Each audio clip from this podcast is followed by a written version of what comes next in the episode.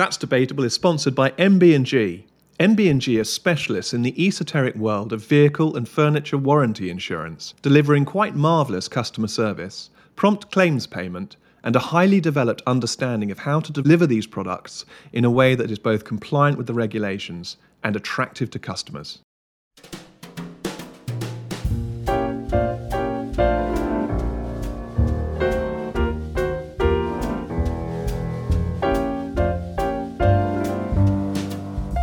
Hello and welcome to That's Debatable, the weekly news podcast of the Free Speech Union. How you doing, Ben? I have an absolutely monstrous cold, actually, Tom. Um, so Oh, dear. I, I'm, I'm labouring under considerably uh, ill health, but it, it does it changes the way I speak, and it, it does mean that because I'm so nasal, I can do what I call my brief encounter accent, where I speak rather like this. Well, it's lucky that you were on the TV last week, then, Ben. I, I- you, you were a bit of a, a hero on the TV, and I had a question about because you were on the TV. I think it was Patrick Christys' uh, show. You were talking about this letter that had been written by Dame Caroline Dinenage. Yeah, that's right. Uh, last last week, sort of, um, and as you say on the clip, you say you were very concerned that this letter regarding Russell Brand and, and demonet- requesting that various platforms demonetize him, you were um, quite rightly saying, well, we need to, to follow due process. But I had a question because in that clip, we'll put it, we'll put a link to it in the. Um, in the show notes afterwards. In that clip, you made reference to something called an act of attainder Oh yes, which is a phrase I hadn't ever come across because I'm ignorant. But I was I was going to ask you, Ben, what is an act of attainder, and whatever happened to them, and do we need to bring them back? Um, yes, I, this wasn't too obscure a reference. Um, but but so, yeah, so what happened was when, when this MP wrote this letter saying that Russell Brand um, needs to be demonetized by Rumble and TikTok and whoever else, um, it struck me as being just like an act of attainder, which is a, a piece of legislation that um, I think they were still used into the 1800s, the early 19th century. Um, and it was basically a vote on a, a bill that would then strip a named individual or individuals of their titles, their land, and indeed sentence them to, uh, to punishment, including death. Um, And so it was a way of the legislature punishing somebody without having due process, without a trial, um, or anything else. And so it just struck me as being quite a similar idea that a, a member of parliament, the chair of a select committee, would be writing a letter calling for uh, Russell Brand to be punished without due process having taken place, um, which I thought was quite an unsettling and, and quite a startling development. Um, but they're in popular culture. They are used in Game of Thrones. So if you are a Game of Thrones viewer, you will you will see in season one um, Ned Stark attaints a knight whose name I can't remember, who's been chopping the heads off peasants and, and various other unsavoury types of behaviour. Um, so there is some. So that's what one does. One attaints. That's You how attaint. one uh, Yes. uh, makes this happen. yeah. And if you're the recipient, you have been attainted. You have been attainted. Well, I, I did a little bit of googling after I heard you on TV, Ben, and I saw you're right. It, it- William and William and Mary. It gets mentioned at the time, and that gets mentioned in Ireland. It also gets mentioned relating to the uh, as one of the drivers of the revolutionaries in the Revolutionary War Yes. That's right. uh, at the time of George III. So there's a lot of reference of around the sort of the end of the 18th, as you say, in the beginning of the even the beginning, as you say, the 19th century. Uh, but it's actually quite hard to get your head round what was happening. So that explanation you've just given is is perfect, and I don't think we should bring them back. To your point on the TV, they are they are the very um, antithesis of uh, uh, of citizens' rights, aren't they? Property Yeah. rights and, and Well, that it- sort of thing. It pains me to say this, but the American revolutionaries were right on this one point. I grant them. On this one point. yeah, active. Not a everything else, everything else in Philadelphia was a problem. I remember being that. told by a uh, four-star general. I don't know if I've if we've mentioned this on the podcast, but I was I was giving a, a talk in uh, New Orleans um, on. Uh, it was interesting. It was when I was working in insurance. It was on what's the impact of Brexit on ins- on insurance. And the uh, four-star general who had helped to clean up New Orleans Orleans after the uh, Hurricane Katrina in 2005, happened to be doing the keynote address at the conference.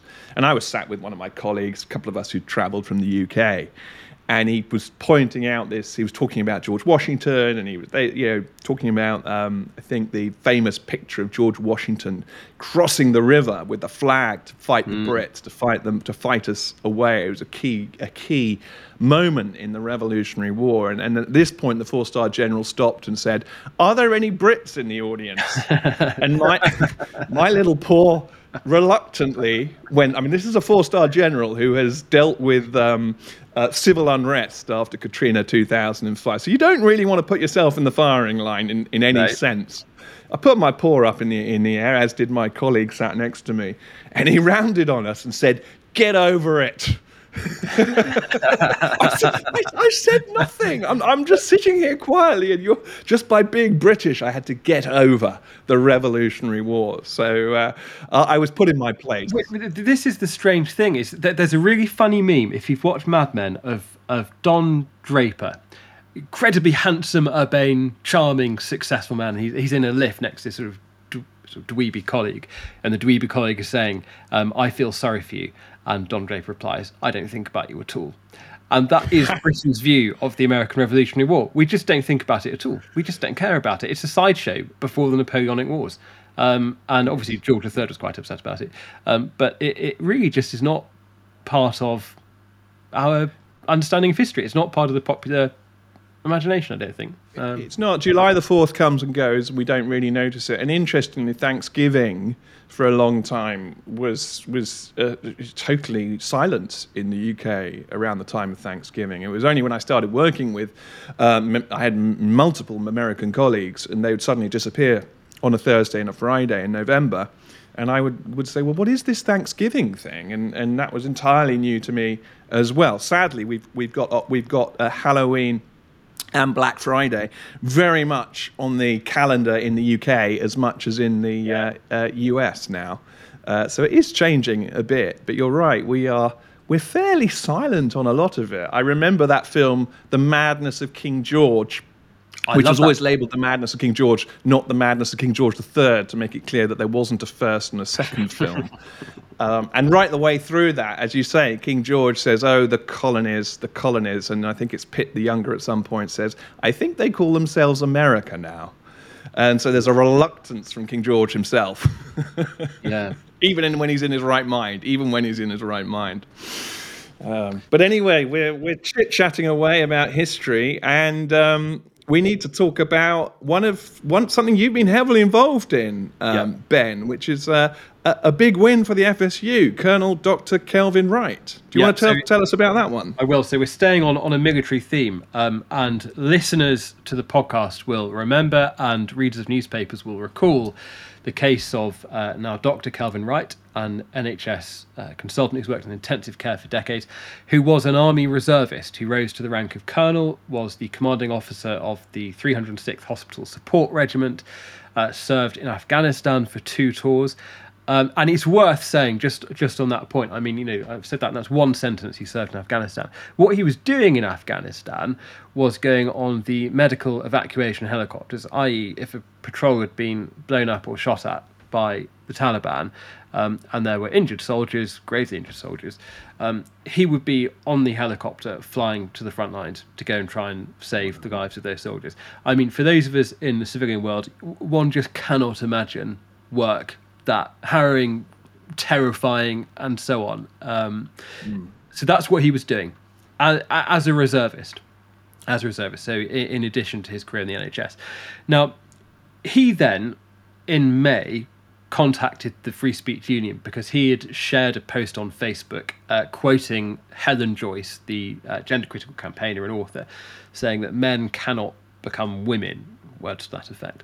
Um, and as a result of that, he received a complaint from a, another officer and was in- incredibly was then investigated by the army for making this comment, sharing this comment on Facebook. Um, and we now have the very good news that he has been completely cleared in that investigation, which of course should never have taken place. Um, it, it fell so far below the threshold.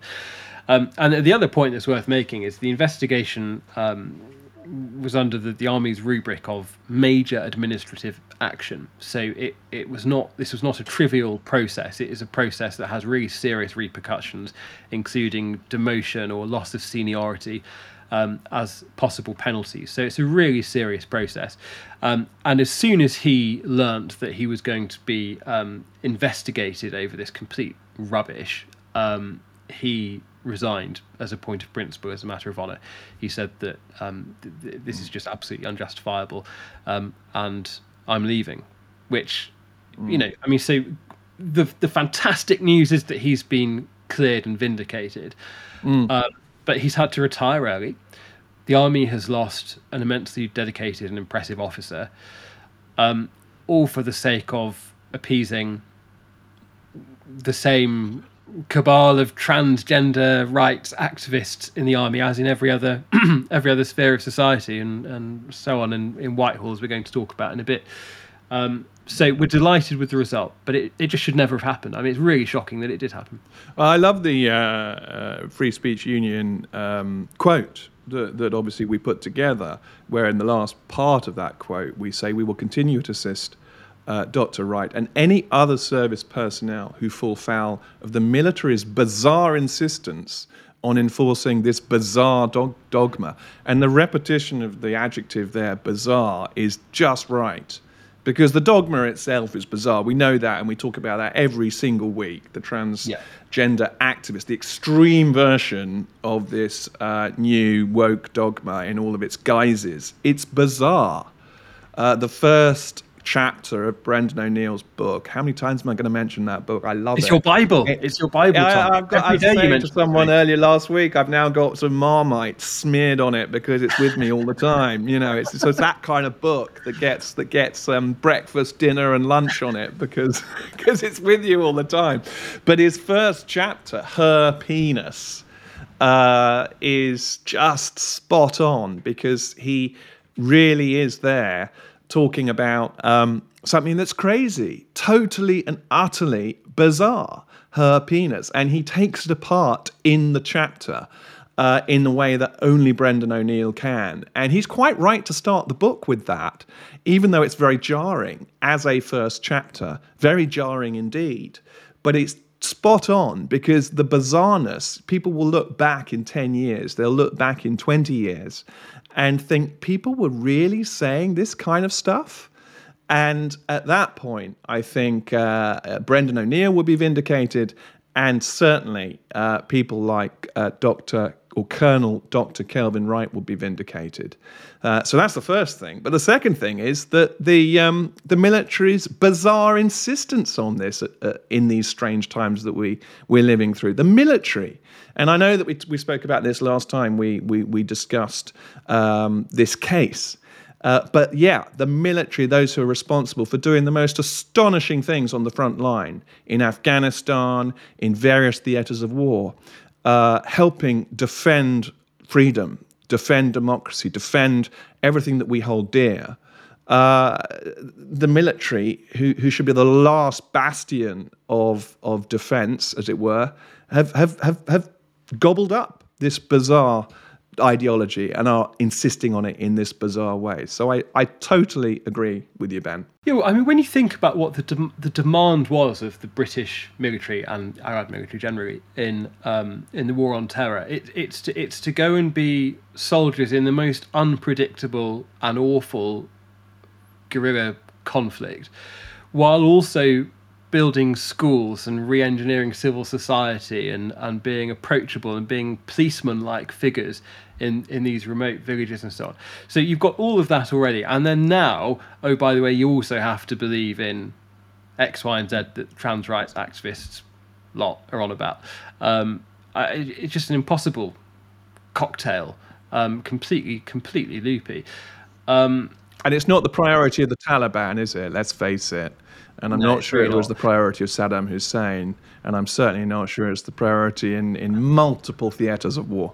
And the point that, that Dr. Wright, as he now is, um, retired Colonel Wright, um, makes is that this is not just about his case or the fact he's been vindicated. It's also about um, the position of career personnel and officers um, across the armed forces beyond the army um, who are in a position where they just don't know if they can express a view in their private lives about about this issue and if they're going to be harassed or victimized because like the majority of the population they hold gender critical views of one sort or another. So you know he was in a position where he was a reservist. He he, he didn't have to pick this battle. He could have he could have just sort of swallowed it and not made a fuss about it. And but instead he said no this is a this is an attack on my honor. I'm not going to stand it. I'm resigning.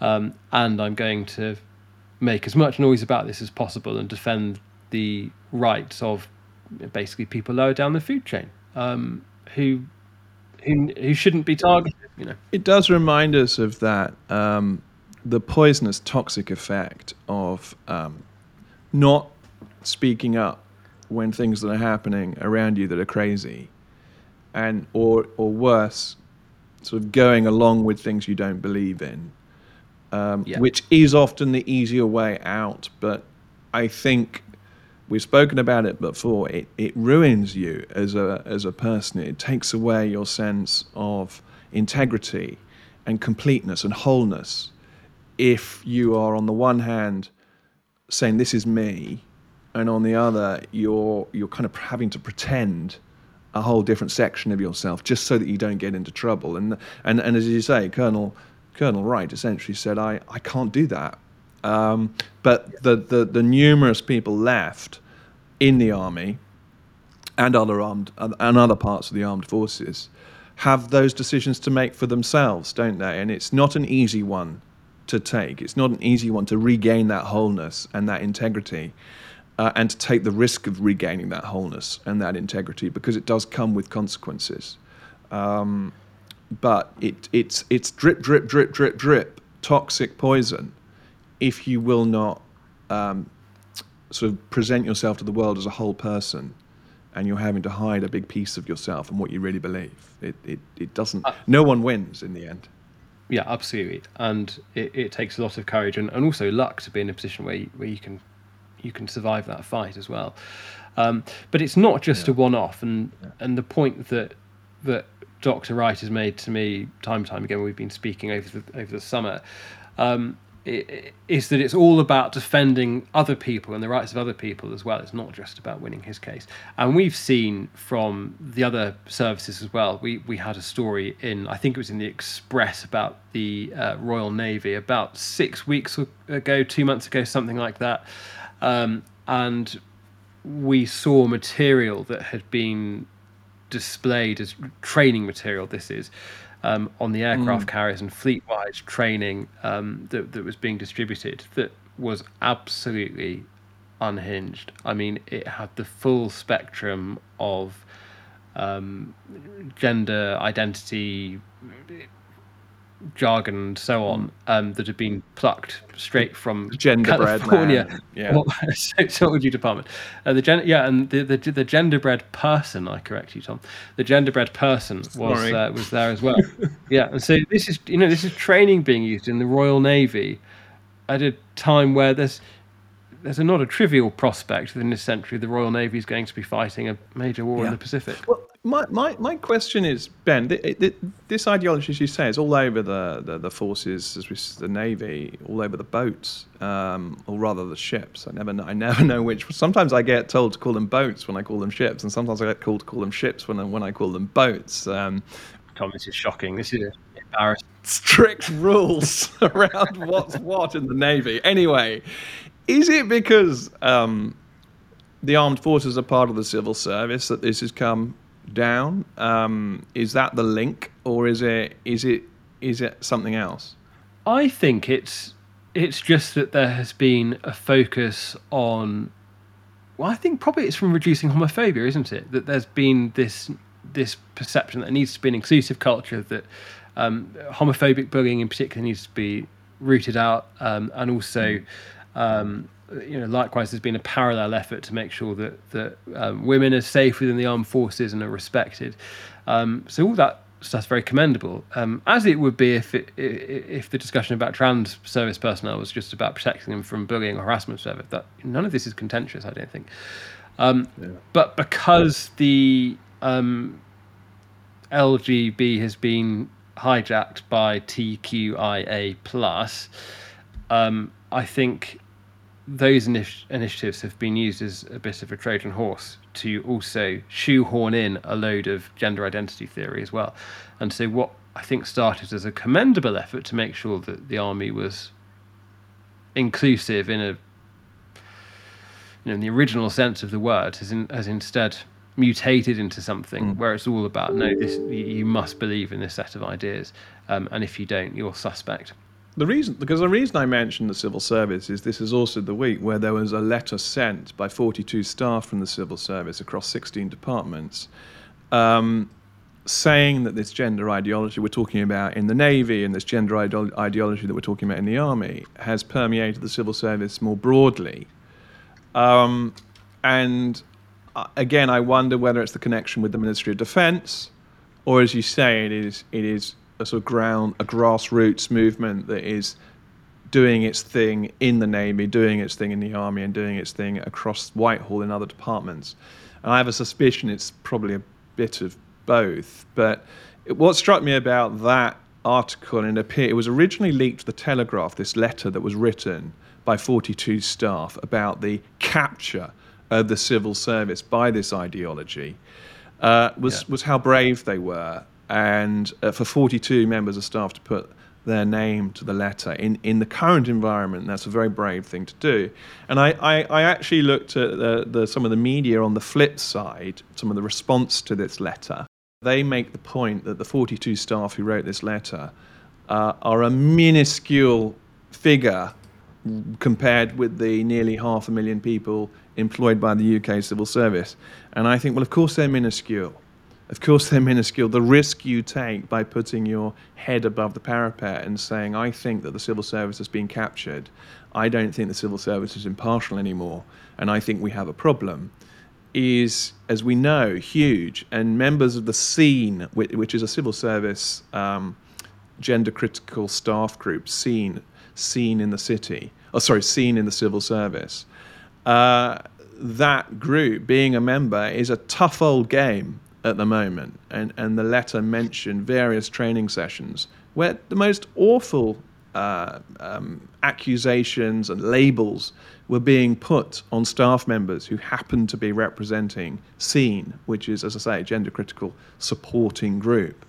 Uh, the normal uh, kind of slurs on people's character. So when, when, when an organisation like Pink News says, oh, it's a minuscule number, I think, well, actually, 42 is quite a lot. Uh, but yeah, that, that, that, that I thought was quite interesting. Is this happened the same week uh, that this has happened with, uh, with with Colonel Wright? There's so much to say about about that topic. The thing that strikes me most importantly about it is the fact that presumably it is not the wish of the elected British government that this ideology is cascading throughout society. Maybe that's naive, but it doesn't seem to me that that's that's the wish of the Conservative government. Um, and yet, it, it's like the, the the neural pathways between the brain and then what the state is actually doing have been severed. And mm. that at every level throughout society, and this is something we've spoken about before, Tom, um, I'm sure, you have mm. a hmm. situation where quangos and these autonomous agencies and so on are off basically doing their own thing. And so the, the decisions that, that actually affect people's lives are being taken far, far downstream of what the British government wants or says it wants.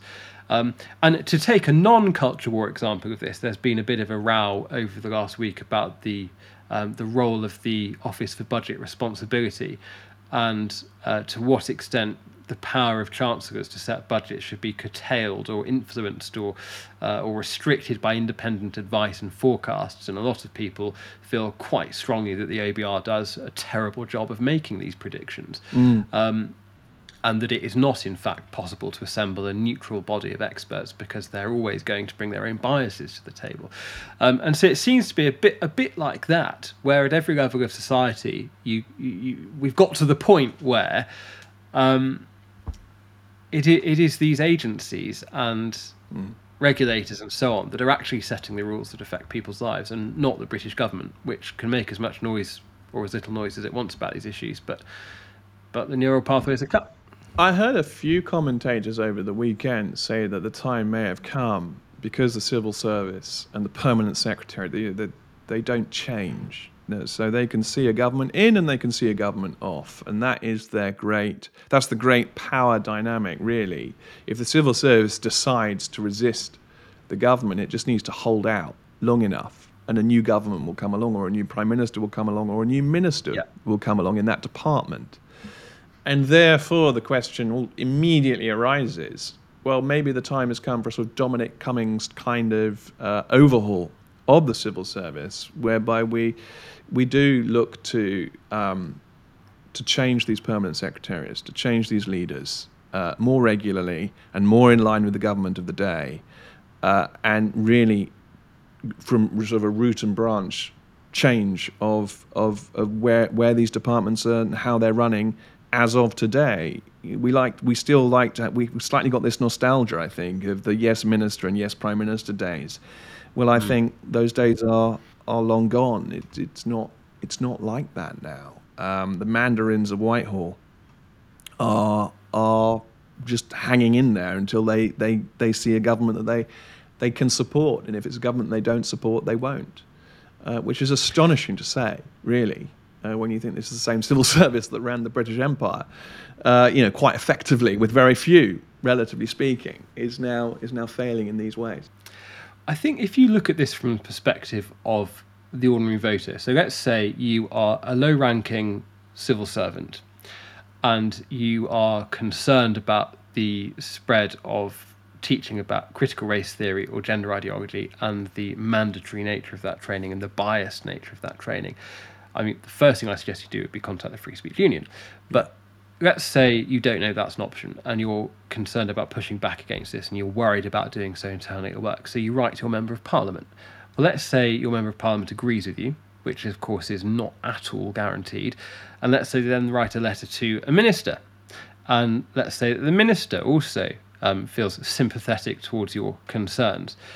What power does the minister have to actually address them? They can cajole, they can suggest, they can write letters, they can give instructions, they can do all sorts of, of things by way of um, criticizing.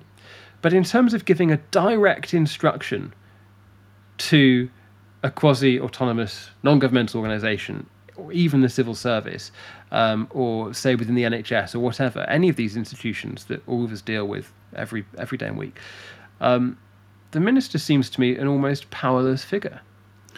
Well, and so Jacob Rees-Mogg found that, didn't he? Yeah, yeah. And and what it says about democracy is that actually the feedback mechanism between the ordinary voter and us expressing our wishes and then that translating into what the British state is doing or trying to get the British state to change what it's doing. I mean, that feedback mechanism just doesn't work anymore you know, they're trying to hit. It's like running down a hill, isn't it? When the brakes have been broken or the fluid, the brake fluid's leaked in those old films from yeah. the 1960s. You you put your foot on the brake, nothing happens, and then you're then you're yeah. steering madly, trying to trying to ensure you don't go off a cliff. And it often feels that's the way the, the government is operating, steering madly, somewhat out of control, because they're actually not in control. And when you said that, Ben, it reminded me of um, when uh, Ronald Reagan came in in in 1980 uh, he came in on a ticket of sorting out the air traffic control uh, strikes. And he did oh, yeah. exactly what he said. It, it, was pretty radical. He fired them all. Yeah. And uh, started again. I don't actually know how that worked in practice because I can't imagine they closed US airspace. So, how you manage to, whether you fire them in waves or, or, or have some sort of a backup. Um, but yeah, you, you as a government have to um, get the mandate, and then you have to act on the mandate. And the frustration is that we don't seem to have enough courage to act with real strength, with an iron fist, um, and um, for all sorts of reasons. For all sorts of reasons, the, the, the way that our society has changed, the way that we are uh, a lot more concerned about um, use of people's rights and, and such like just means governments can't act, can't operate. And, and as I say, Sir Jacob Rees-Mogg found that when he said, please come back to the office. And I don't think, maybe a dribble came back, but in, in essence, he was ignored. So it is a real problem, and I don't, I don't know what the solution is other than real, strong um, leadership. Well, the question once again is who governs Britain, isn't it? Which manifesto was that? Was that 1979 or was that earlier?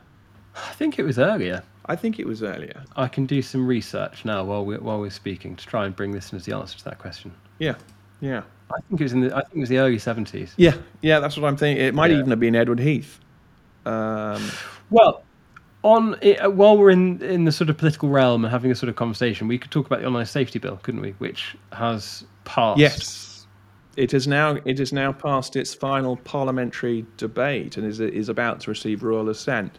And it's not great news, I don't think, for free speech. I think um, we we we've all on the free speech side of the argument been frustrated with how complicated it's got, how jumbled up. Everyone was trying to put everything into the online safety bill at some point. It's turned into this sort of uh, you know, free for all at, at, at different stages of the uh, passing through Parliament, through the Commons and the Lords. But I think I think the fact it's gone through, yes, it isn't great news, but there are there is there are some positive elements to it. Now there are two things to draw out. I think the first is the Free Speech Union, and, and thank you to our listeners and all of our members for, for helping to make a difference, a positive difference, on the final shape of the online safety bill. We really have made a difference. So, four things are to draw out on that. First of all, the obligation on social media companies to address, in inverted commas, so called legal but harmful com- content has now been removed because we knew that to address legal but harmful content would effectively mean uh, these companies would, would remove it. That would be what addressing it means.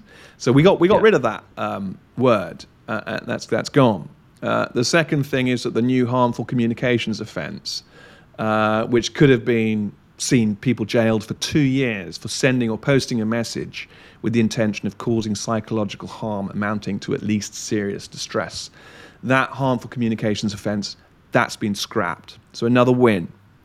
Uh, the third thing is we've actually bumped up the wording on the free speech side of the of the uh, of the bill, so that instead of saying uh, that the original putting an original duty on social media companies to have regard for freedom of expression, that's been bumped up to they must have particular regard. And also, the Free Speech Union was fairly um, early on awake to this issue of um, who would actually be the moderator.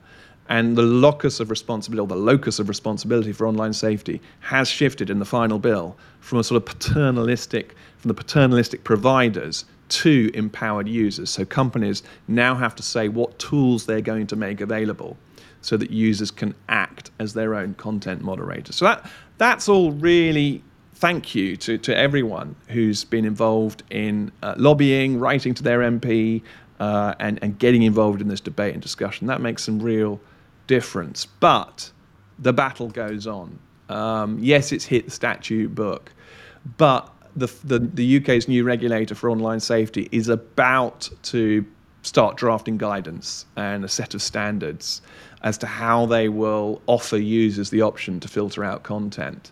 And uh, that will be very interesting. As we've seen with NCHI, sort of non crime hate incident guidance, it's very important uh, that that get drawn up thoughtfully uh, and in a way that doesn't mean that we default back to some of the things we've actually managed to get out of the bill. Uh, the most obvious one is that, that social media providers may put their settings by default into a sort of safe mode, by which lawful but awful, I love that phrase, lawful but awful content, uh, which of course is a subjective term, uh, will, will not actually, users won't see it because their default uh, settings will be a sort of safe mode. And unless they deliberately go out and go through the settings and change them, uh, they just won't see content anymore um, because providers take the, the sort of safe option of putting things into this default mode. Um, and the last thought I had, Ben, before I sort of see what you see what you feel about it, is um, there was a new phrase I saw in this week's newsletter that I hadn't come across before called choice architecture. Uh, mm. And the more I think about it, the more I think that's quite a, a powerful idea, uh, which is the way you structure your online platform, the way you structure people's access to your online platform, automatically nudges them in a certain direction. And social media companies will very easily be able to put the settings and switch the dials so that users are nudged towards and towards the safest material and away from what we could call the lawful but awful content. And and as I was thinking about that idea of choice architecture. It's not just online. It's not just in the structure of a web page. I thought of the supermarket aisle. You, you know, that sort of situation where you, you see a friend in the supermarket aisle in aisle one, and then you however much you try then to um, to move around the supermarket without bumping into them again and having an awkward moment, you keep bumping into them, and that's because the supermarket's in complete control, really, of what you see next and where you go next, and so you you keep bumping into the same people because you're all being nudged around the supermarket in the same way. That was a sort of I suppose that's rather a silly example, but this choice architecture idea works in the physical world, it works in the online world, and uh, it's something that we need to be very alert to, I think. And that architecture is now going to be pretty fundamentally different with the Online Safety Act, as we'll have to get used to calling it. Yes, of course. Um, in place, and with safety in inverted commas being the default setting for users. Um, so, and, and, of course, you know, safety not not in the actual sense, the actual meaning of the word, but in the sense used by activists of meaning. Um, you know, something that might trouble me is is therefore making me unsafe.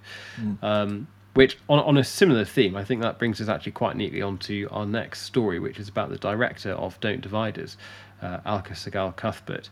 Um, this episode actually is a bit of a good news, bad news, good news sandwich, isn't it?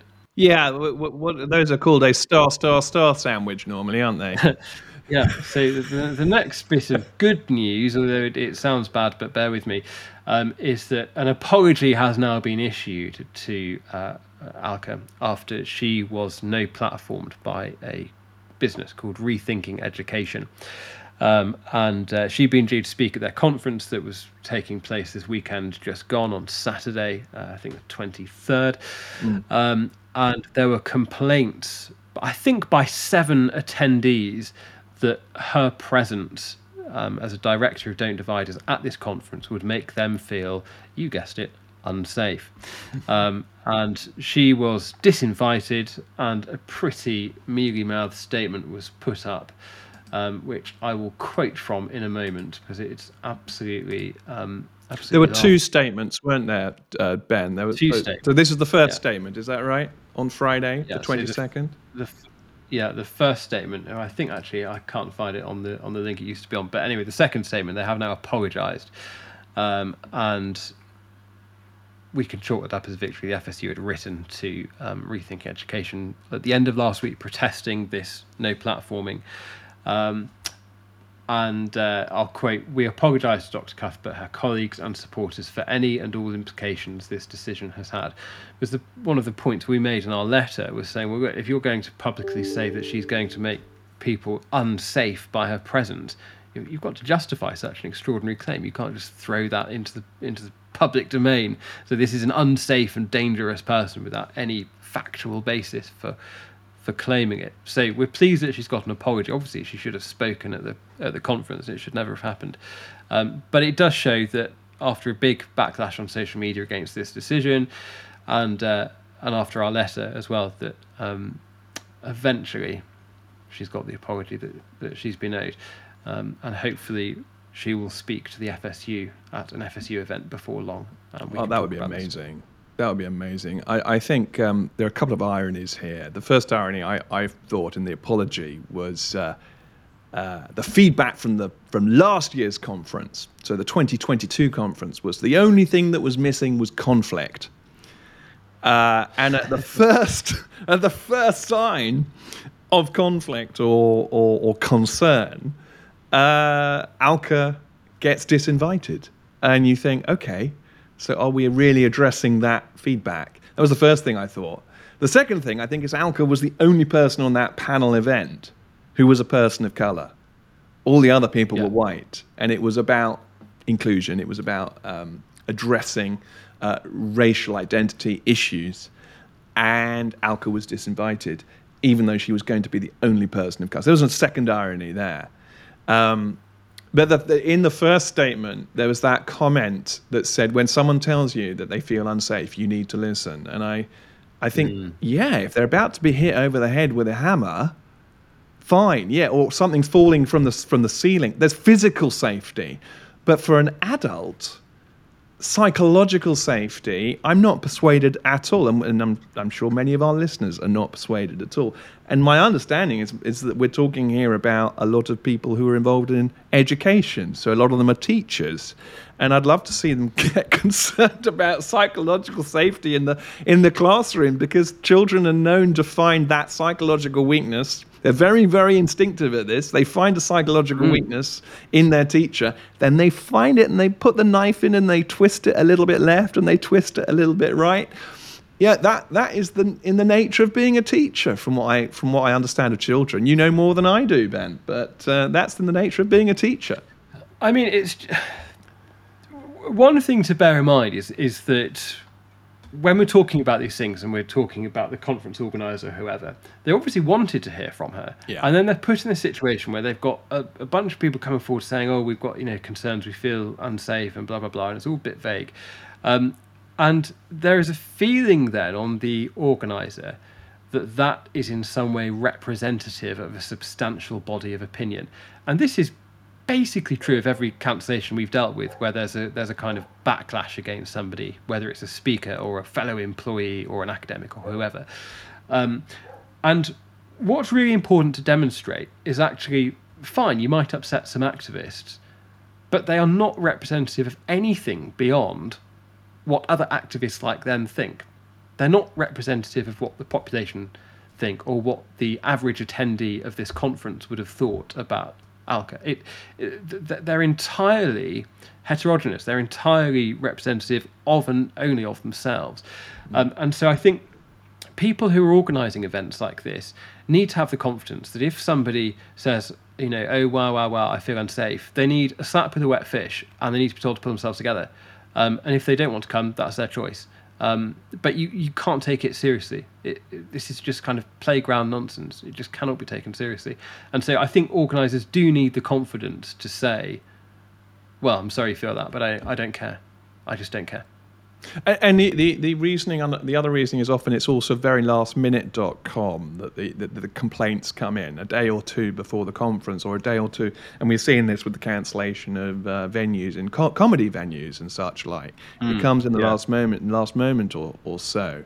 And again, I think the organizers of these events need to, need to have anticipated this well ahead of time and worked out their response well ahead of time and therefore not be so frightened 24 hours Yes. or 48 hours or 72 hours before the event when things that they hadn't hadn't expected as complaints from from various activists coming in probably in a coordinated way and there ought to be in the battle plan for these events there ought to be an expectation of we will get coordinated protests of some shape or form that we should be expecting that we should be for um, armed. Fore, forewarned is forearmed. We should be ready for this. I think take take the LGB Alliance, for example. The LGB Alliance knows 100% that when it puts on its conference, it's going to have activists outside trying to get in, maybe disrupt things and such like. Yeah. We, we, we can't have organisers of events not expecting this to happen because it will. And therefore, when they're, when they're inviting people, setting it up, um, we, we've got to get away from this naivety, I suppose. Yeah, you need to put some thought into it. And also, the FSU can help you. I mean, if you're usually we're helping people who've been cancelled or threatened with being cancelled, but we can just as easily help if you think one of your speakers is going to face a campaign like this and you want help just making sure that your event can go ahead as you want it to go ahead. That's the kind of thing we can help with too. Well, Tom, and I don't know if you've got any further thoughts about anything we've talked about, but you know, actually, that's that's been a pretty relatively speaking, upbeat episode because we've had a good outcome for Dr. Kelvin Wright. We've had, in the end, an apology for uh, Alka Sehgal Cuthbert of Yep. Don't Divide Us. um, we've managed to knock out some of the nastiest bits of the Online Safety Act. Um, and the fourth item we talked about, the woke takeover of Whitehall, um, perhaps it's worth just mentioning the case of Anna Thomas, who we spoke about um, when she won her settlement, a substantial amount of money that she won. Um, and she was in the Department of Work and Pensions and had uh, raised concerns about the politicisation of what was going on within the civil service. Um, and we were able to win a big victory for her. So, on each of these things, I hope we're showing that um, the Free Speech Union and other groups as well, indeed, are turning the tide. And uh, the way to do that is to win lots of these little tactical battles, and bit by bit, to mix metaphors, you can you can turn the cruise ship around and change cruise boat. Change. That was a that was a hopefully muddled segment, wasn't it? Hope, hope, hopelessly muddled, rather. Um, this is this is because I have my cold. Not my at all. That makes that the, what you're saying is there's much to take away that's positive, despite how it might feel at times. And in yes. fact, one thing that uh, related to uh, Colonel Doctor Kelvin Wright, and I never know whether it's Doctor Colonel, Colonel Doctor. Ben, you're going to have to tell me. It's well, I think I think actually in the army the custom would just be I mean, correct me, anyone listening to this if I'm wrong, but I think probably you just say doctor. Do you? I don't. Think, uh, yeah, I don't think medical officers are usually referred to by their military rank. I see. I might be wrong, I but see. I think that's the custom.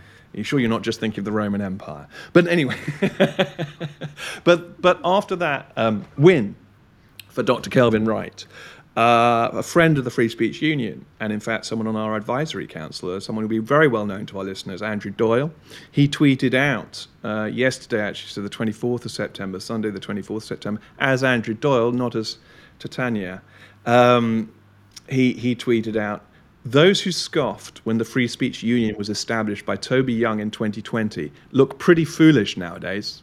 This organization has repeatedly proven its worth by defending countless victims of cancel culture who would otherwise have lost their livelihoods, I would advise everyone to show their support by joining. I mean, there's no better advert there, Ben, is there, than, than what Andrew's done for us there in, in, in underlining what yeah. um, protection and result the Free Speech Union can get for individuals uh, when they're going through a nightmare scenario. And if you think we are just now reading out praise about ourselves, we are, of course. But none of that's possible without our members. No. Um, and so, if you listen to this podcast regularly and you're concerned about these issues, please do join the Free Speech Union um, because every membership, even if you don't ever actually need our help yourself, it does mean that there's a dedicated team of people here who can help people like Dr. Wright, who can help Alka, who can help Anna Thomas, and so on. Um, so it really does make a difference.